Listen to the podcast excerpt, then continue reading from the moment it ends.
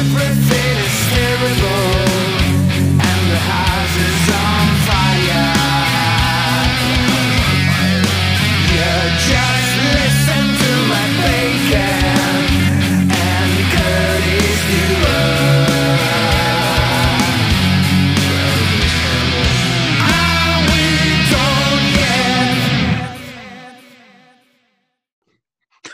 welcome to another episode of the Dumb and Dumbest podcast, a music industry podcast where everything is terrible, the house is on fire, and I apparently can't press the record button properly.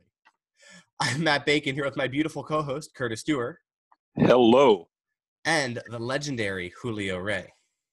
Hello. So, Julio, for those of us listening who aren't really familiar with your backstory and legacy, what sort of who are you? Why? What's this reissue you're working on? Talk to me about all this good stuff. Well, uh, those that don't know me, uh, I guess my claim to uh, whatever notoriety I have is because, uh, you know, first of all, I'm a Christian and I'm into, uh, ever since a young age, I've been into rock and roll and uh, loud musics of all kinds of, of all manners. You know, my grandmother uh, gave me Paranoid by Black Sabbath when I was 14 for Christmas. That was in '74. Uh, so I How I've how old were you? into all that, huh? How old were you when your grandma gave you paranoid? Julia? Curtis, are you there? Curtis? Julio?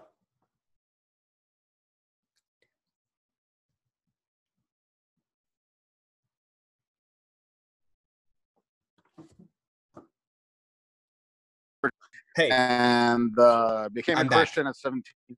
And uh, uh, basically,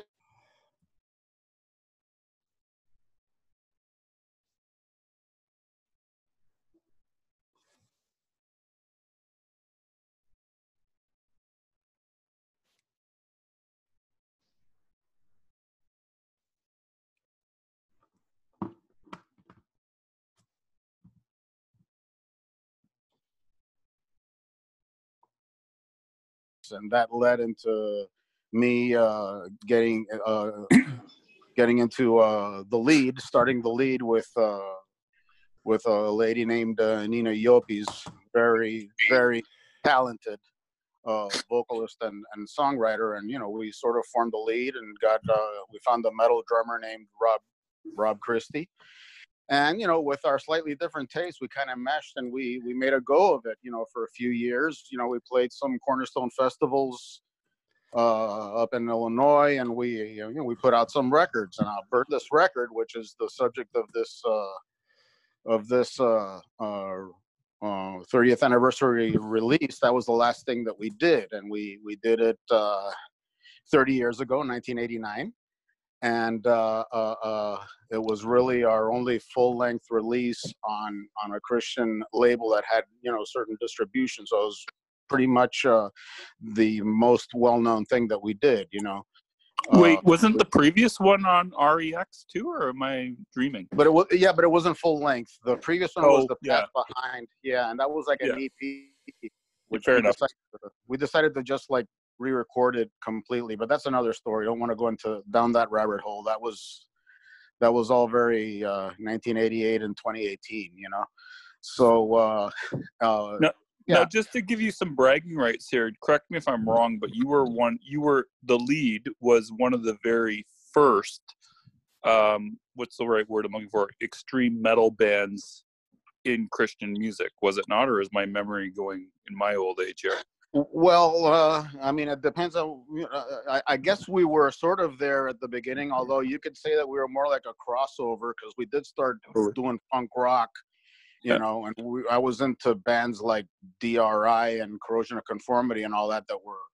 They started off hardcore and they and they edged into metal. We sort of did the same thing, Yeah. you know. But but I would say that you know, Vengeance, you know, was probably more extreme and earlier than us, you know. Just oh by- yeah, probably by two years. Yeah. Okay.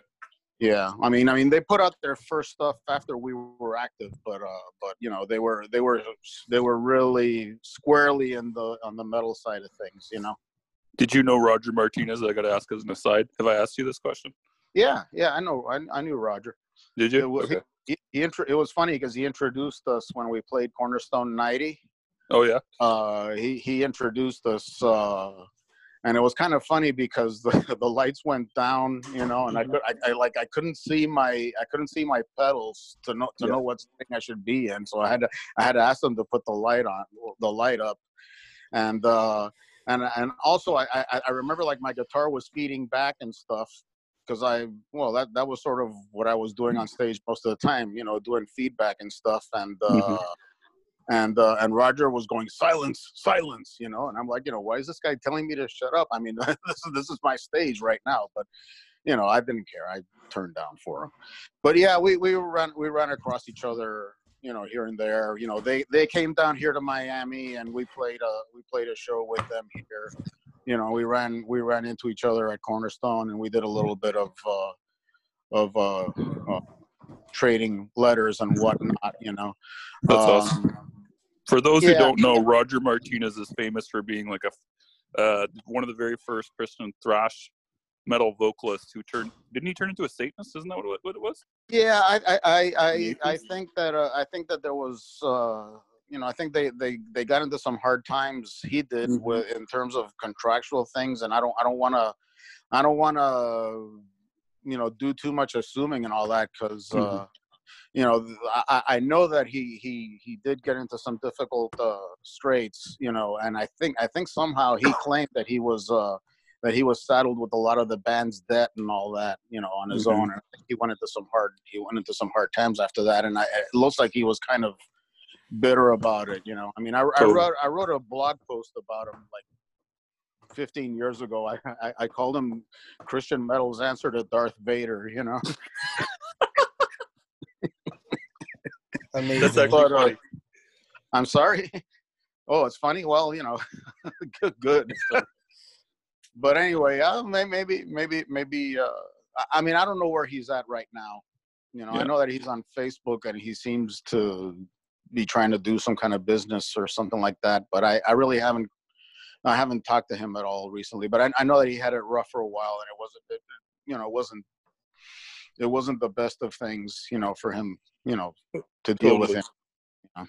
So- but so to anyway. it- so to bring it back to burn this record so my question is what so what made you guys decide to do the 30th anniversary remaster reissue Well, uh, basically, the Bill Bafford of Roxx Records offered, you know, when we did our reunion EP a couple of years ago, the lead uh, again. Which i Uh, helped he with, offered. which i helped you with pr Yes, you did. Thank you, Curtis. toot toot toot toot Toot toot. That's right. That's right. Uh, but anyway, when uh, when when we were doing that,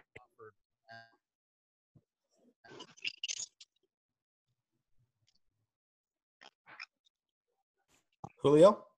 julio i think we lost you uh-oh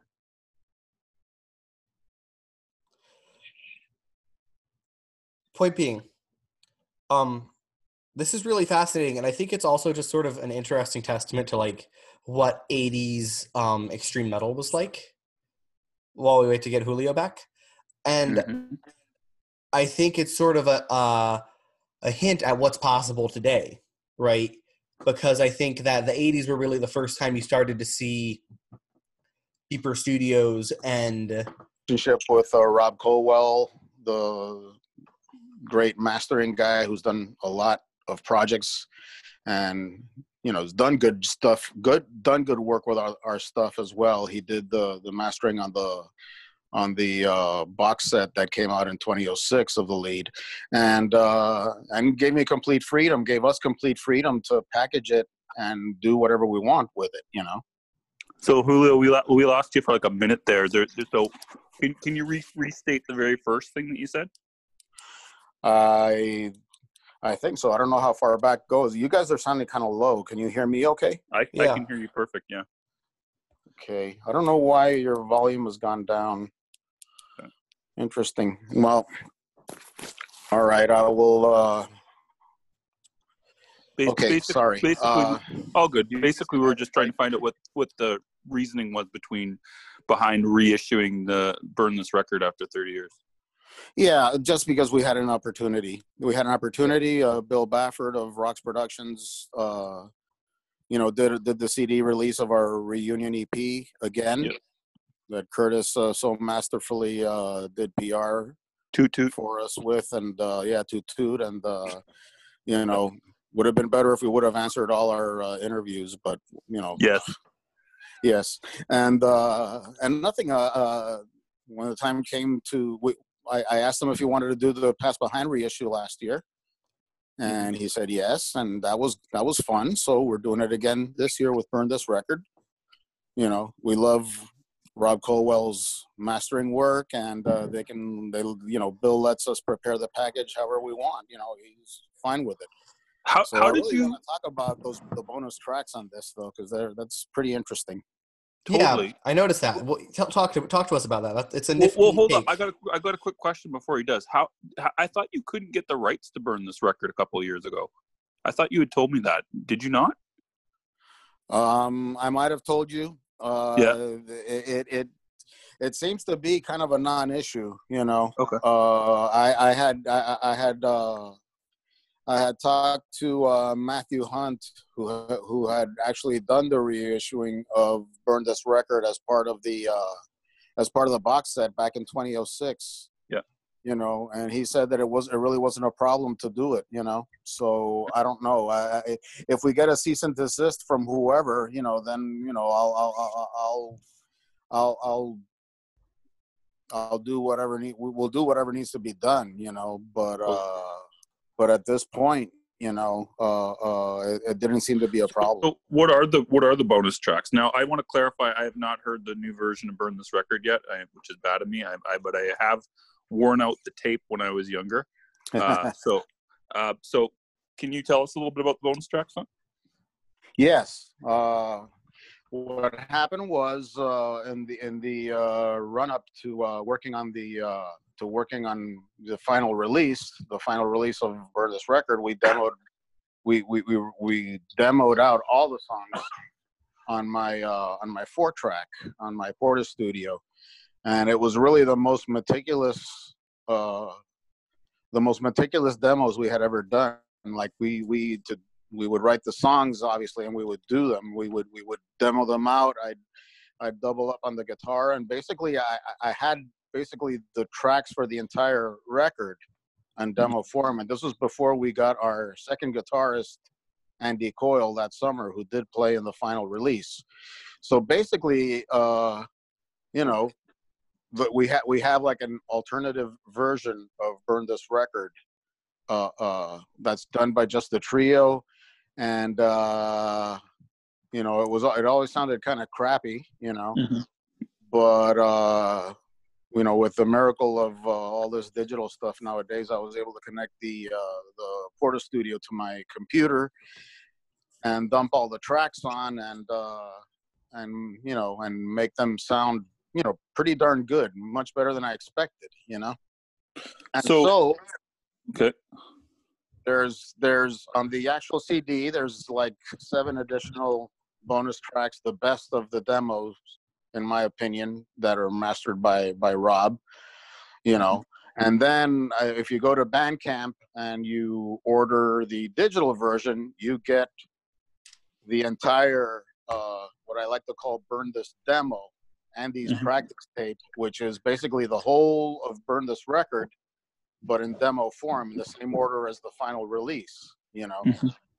and those i mastered them myself uh, which was a very elementary process that i call ray mastering which is basically make it as loud as possible and and, and double sample the uh, the clipping you know it, Nice. So- they call brickwalling so yeah Is there any other additions that you're putting with the pat with the physical release? Is there like liner notes or anything like that? Yeah, there's uh there's an expanded uh there's a 16 page uh, uh, uh booklet with all the lyrics Cool. in in a legible size font, unlike the original uh CD that you What you couldn't read. Yeah, I mean, I was able to read it when I was in my 20s, but I can't now, even like with my strongest glasses. It's kind of funny. Dude, I was And, uh, 10 and I couldn't read it. It was so tiny. But anyways, it's cassette version that is. Oh yeah, the cassette version. That's insane. But I don't know what Yeah. to tell you. But uh, yeah, and uh, we did the uh, we redid the art on the CD itself. Cool. Uh, just uh, just did something completely new, uh, and uh, put you know the expanded booklet with all the lyrics got has lots of pictures as well. You know. And I think it's a nice little package. You know, there's some great pictures, black and white pictures that were taken of us at Cornerstone 90 that uh that are that are there, and uh, yeah, real cool stuff. What Are you plan- reissues? What reissues inspired you when you put this one together? Um, in terms of uh, the packaging, I really sort of, I, in both this one and the past Behind one, I was just, I just sort of wanted to continue the vibe that we had started back in back then because both Nina and I we went to University of Miami and were graphic design uh, uh, uh, majors. Natural stuff for us, but in terms of the audio, uh, with the uh, with the bonus tracks and all that. Uh, you, you you may not believe it, but when I heard what what what uh, Giles Martin did with the Beatles uh, reissues that have been coming out of late, the Sergeant Sure. Pepper, Sure. you know that I, I mean I, I I I'm kind of a nerd when it comes to reading about recording techniques and all that, and I know that Sergeant Pepper was done on four track, meaning they bounced, you know, lots of they had to do a lot of bouncing and all that stuff, and then I read about how Giles Martin actually would go back to the earliest generation of each part and dump that on tape and line it up, you know, to make to, to give it like the maximum clarity, you know. And I thought that's great, that's wonderful. And then I thought, you know, I sort of have stuff like this myself. I have I have these demos here where I have one cassette with the four basic tracks, and then I have another cassette with the dump of the four tracks, and it's got the the vocals and the and the guitar solos on it you know why don't i just get both cassettes record them and line them up and and then i get you know first generation for all the parts you know and uh, really that was kind of the inspiration and uh, it's, it's kind of exciting to to hear it like that you know So is it's who's re- re-releasing it again? It was you said it was Roxx Records. Is that what you said? Yes Roxx r-o-x-x records So so and we got it on our bandcamp as well So how how do people order the physical copy though? Should they go through Roxx or should they go through you? Well, if they want it signed and they want the download with all those extra stuff, they can go to our Bandcamp. You know, just go to theleadband.com and they'll get our Bandcamp. It's in the show notes. Cool. Oh, okay. It's in the show notes, as I well knew. And So- uh, Why why are you uh, re- why are you releasing on December twenty fourth? I want to ask. That's kind of an odd day. uh, well, that's what that's what Bill wanted to do, and uh, Oh, okay. I don't, I don't want to undercut him. So you know, Okay. I'm There fine there, there there's Now, no tactical Huh? thing. There's no tactical reason for December twenty fourth. I think he like wrote this uh, interesting Facebook post that you can find where uh, where I think he did it was uh, you know it was the night before Christmas when all through the house that that whole poem. Uh-huh. I Yeah. think he he- wrote kind of a poem like that promoting it, you know. So and that that's cool. That's fine. Um, yeah, but if you order it from from Roxx, you'll get. You'll get the physical faster. You know, if you order it from us, you know, you'll have to wait for Bill to send us our copies, and then Uh. I'm gonna have to send the send the booklets over to Andy Coyle, who's up in I think Jersey now, and then he's got to send it to Rob Christie, who's over in Tampa, and then it comes back to me, and then I'll get Nina and myself to sign it. So it's going to be a longer process, you know, because you know we, we got the the signed and numbered, but we're not charging more for it. Cool. That's cool. So do do you ever look at yourself since okay since you're like one of the originators uh, again I know you I know you're disputing that one of the originators of the extreme Christian metal music do you do you ever like kind of or do you ever kind of get proud of your accomplishments that you've probably influenced you know hundreds of bands as a result of burn this record Yeah, I, I, I, I mean, you know, I, I, I mean, it's actually it's more humbling than proud. You know, I Yeah. mean, uh, the first time I actually ever met Steve Rowe of Mortification. Yeah, Uh, I'm sure you guys have heard of him. Of course. The first the first thing he did was walk up to me. This is when Frank Sinami opened for them in Tampa in '96. The first thing he wanted to do was get with me and, and take take his picture with me. And I thought, I you know, I gotta go. You know, I thought that was kind of funny. You know, it was kind of cool. You know, I mean, but he he's a guy that we've been corresponding with since like the late '80s when he was in Yeah. a band called Light Force, I think. And uh, and I, and I get a real charge out of you know when when you know interacting with the guys from like Living Sacrifice Yeah. that you know to me their Inhabit record you know it, it's in the running for a favorite metal album of the 90s no, no matter what ideology they subscribe to you know How do you feel about the state of um, Christian metal today? Ooh.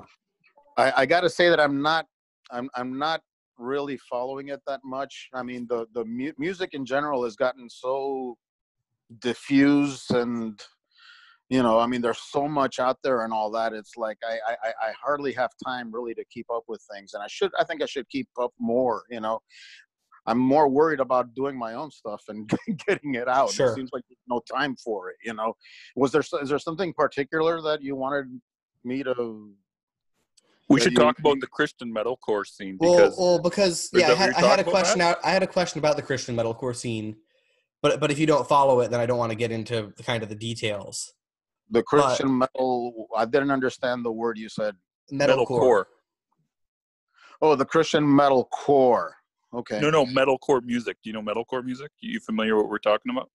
I've heard the term. Uh, I'm not very good at matching genres with Fair. the sounds that I hear. To me, it all, it's all like one big scramble. You know. Sure. So enough. okay, so so I guess here's sort of the question that that I've struggled with a lot is if you you look at these bands like uh, Devil Wears Prada or uh, As I Lay Dying, uh, who are very much band or We Came as Romans too, I believe, who are very much bands who started um, as uh, quote unquote Christian bands, and who as they grew kind of shifted their imagery away from that and kind of personally many of those bands came out and said we're no longer religious Uh-huh. um how does Yeah. that sort of thing make you feel as a progenitor of the genre was that ever something you personally struggled with or struggled with in your band members Um, it's a real good question, and uh, I mean, I gotta respect bands for doing, you know, the things they they do. You know, I mean, there's we kind of walk the fine line, I think, between you know doing propaganda and doing art. You know, And I know Absolutely. that- and I know that you know this did cause a little bit of you know tension in the in the past with us. You know i don't think i i don't think i fully appreciated uh everything that that that we that you know that we were all trying to do.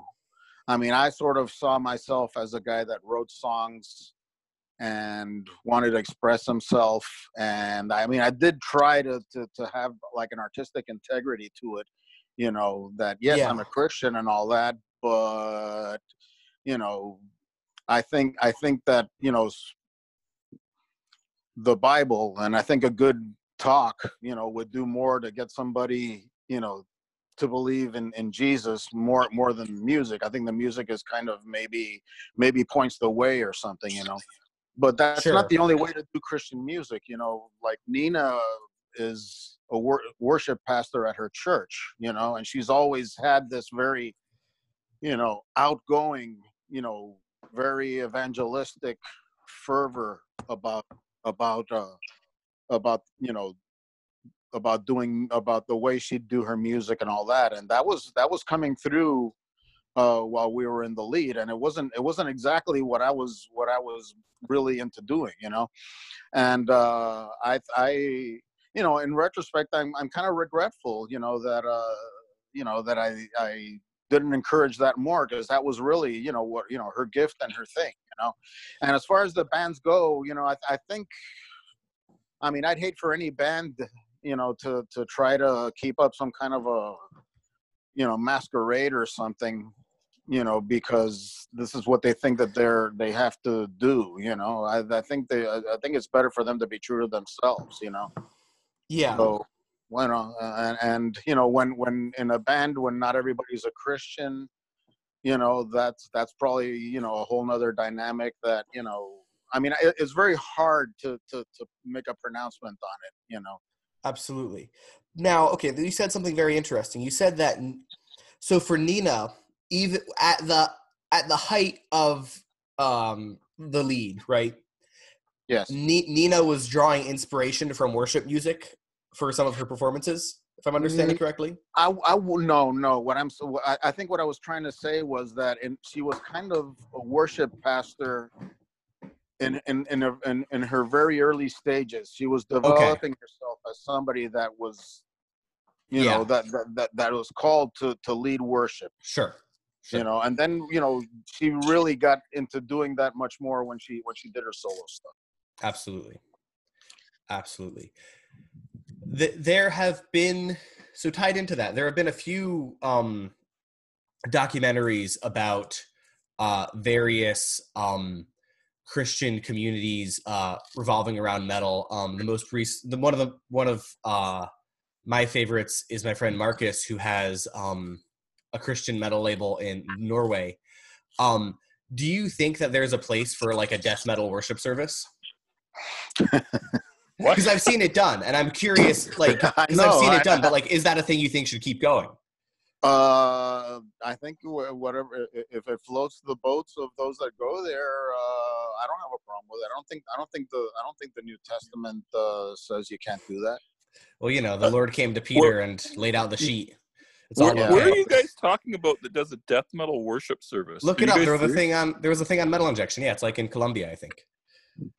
Okay, I'm gonna And, look it up. um, will you guys? Will you ask the next question? Because I don't believe you. And then there was in Norway. There was something kind of tied into that. Um, I'm trying to remember the the uh, Nordic. Um, but okay, so and I guess kind of going. Matt's making stuff up, but anyway. No, Nord- Nordic Mission. That's what it is. Um, okay. but so so tied into that um do you view okay so i okay so i guess you said that death metal is pointing the way so for you death metal is not uh, christian metal is not necessarily evangelical it's just an expression of your faith within that thing For me personally, yes. Maybe some of my stuff will come out evangelical because Mm-hmm. you know there's a statement I want to make or whatever. But yeah, sure it's I, I see it as artistic expre- expression. That's the way that's the way it works for me. Mm-hmm. now how does that manifest itself in marketing your band Marketing my band. well, uh, or marketing this reissue i guess is a better I'm not sure. Uh, I'm not sure I follow that one. I, I, I, I mean, I just, I just see it as probably people, the people that that have the pre-orders that have come in are, are people that have this already. You know, sure and I think it's just people that want that want the updated artifact and all. okay You know, I, I don't know that this is actually going to do anything in and of itself. It might, sure you know, in terms of uh, making people think or whatever. But uh, I, I'm perfectly fine if, if somebody just wants to ask me a question and all that, and I, I can talk to them about or about whatever or write to them. You know, that's not a, Absolutely. not a big deal. You know.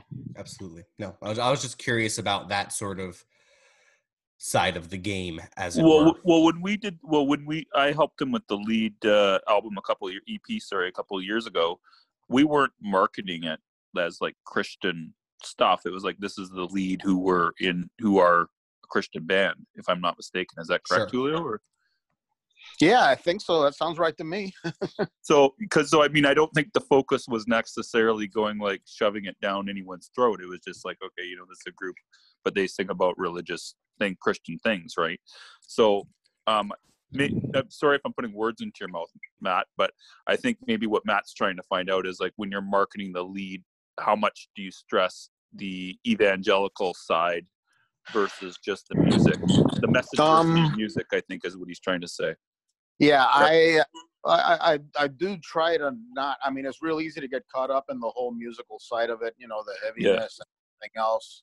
Yeah. but uh, I don't want to. I mean, I do think it's one of the things that sets us apart. So, you know, I'll at least make mention, like I did in the uh, e-blast that I sent to our mailing list. I do make mention that you know uh, sometimes maybe obliquely, you know, that this is you know Christian music. That it's you know that it it it was created created you know from a Christian viewpoint, you know, and it's passionate about issues that are relevant to Christians. You know, I mean the Totally. lyrics are there. Sure.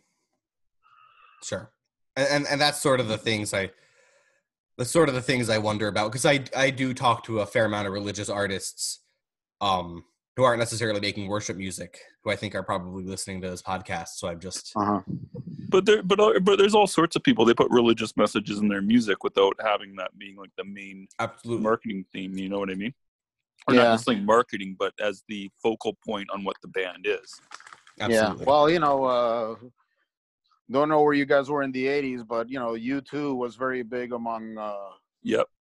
all of all, all the Christian milieu and all that back then. You know, and, Yeah. Yeah. and even before that, when Bob Dylan had his uh, conversion and did those three records, you know, Yeah. So absolutely.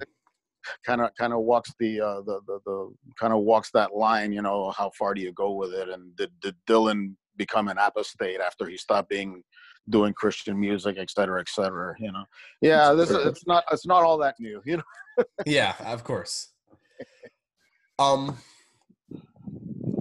I have a question. If if if, if Yeah. Matt, did you were you going to say something or no no I was waiting for you to talk Curtis. Okay, I thought you were going to say something. Okay, so I have a question about uh, so nowadays when you're on Twitter and stuff like that, one thing I notice is that you don't even really push the lead that much. You're you're basically not even really promoting it. I guess is what I'm trying to say. Why don't you use your Twitter more to promote the band? I guess is what I'm trying to ask. Um, I don't know. Oh no. I when I get on Twitter, I, I get very distracted. You know, I'm I'm you know I'm usually like uh, following what's going on with uh, the New York Jets, my football team, the and uh, and politics and all this stuff. Uh, I guess I just I'm really more using Twitter to to to, to more as a reading thing than than than uh, than a marketing tool. And I guess I should do more. You know, I'll, I'll, I'll yeah, you met me do. through Twitter. I mean, like, but I wouldn't have known who you. I wouldn't have put two and two together unless I would have seen that without the the part in your bio where it said you were from the lead, and I was like, wait, I know this guy. Well, whenever I whenever I actually decide to tweet something on the leads Twitter, I most of sometimes I retweet it from mine. I, I've noticed that. Yeah, I did. I, I I've, I've seen that. Okay, so yeah. now, now next question. Just okay. So just out of curiosity, just not. I'm not going to get heavily into this. So, what do you like the best about Twitter, other than politics and sports? Um, Or is that it? funny no no funny things you know i like uh you know like i like uh, some some of these crazy videos that are that are there like uh darwin awards and stuff like that it's just insane what some people will do you know Yeah, yeah. Totally. you know now, okay, so now political Twitter. So you like to get into political Twitter. Now, what? Now, okay, so do you have you ever gotten into a fight as a result of talking politics? Because that's why I yeah i got, I got yeah some communists thought i was a nazi What? yeah. How does a Cuban become a Nazi? How how does that work? um well i'll tell you uh they're, they're, Maybe, they're- maybe I don't know something. Well, I, I'm, I'm, yeah, I'm, I'm, I am a Cuban refugee. I was actually born there, and my family fled uh, Castro uh, Yeah. when I was one year old. So, you know, I don't, I don't have a very favorable view of uh, Castro and communists in general, all that. And uh, no, I, I took issue with this one clip of Tom Morello of uh, Rage Against the Machine. Uh, Uh-oh. He, he was over. He was over here at uh, at uh, uh, uh, what's that festival over here? Why did I forget the name of the festival over here in Miami? I don't know. Regardless. Okay, yeah. Regardless, it's uh, it's on the tip of my tongue, but uh, but anyway, he was there and uh, and he was doing something in front of a banner that said "Nazi lives don't matter," you know, Mhm. and you know, to me, when you say something like that, you know, you're sort of taking on the Nazi viewpoint yourself because you're saying other people are, you know, other people aren't worth being alive. You know, so so so that what you're implying is that anybody can be a Nazi to somebody else. It just depends on who the target is. You know. Sure. So Sure. so so I, I I wrote I I I wrote a response to to that Twitter and it was put on by a third party some some other Twitter account for for some left wing organization somewhere in North Carolina or something like that. And I didn't word it properly and I'm not even going to quote myself but anyway they they thought that I was calling Tom Morello a subhuman but I but Oh. that's not what I meant at all. I say what I meant to say was that he he had decided he's got his own subhumans in his own mind, but it's these people that, that, that think a certain way, and you know, not gonna nothing's gonna get fixed that way. So yeah, I had to I had to mute that conversation because you know Yeah. a lot of, a lot of them came out of the woodwork saying yeah yeah we should we should put you all in the camps just like you did uh, the Jews and all. Jesus. So yeah, that's, about as bad as it got, you know. So But we're low. No big deal. We're low on time. Do you have any final words of wisdom, Julio? Um, I don't think I'm the good a good person to go to come come to for wisdom, but anyway, uh, nah, just uh, if you're interested, you you heard the uh, the you heard the URLs and the It's in the the show notes. um, and yeah, it's oh yeah, it's in the show notes. Read the show notes. There you go. Of wisdom. Yeah. This has been Dumb and Dumbest. You have been listening. Thank you.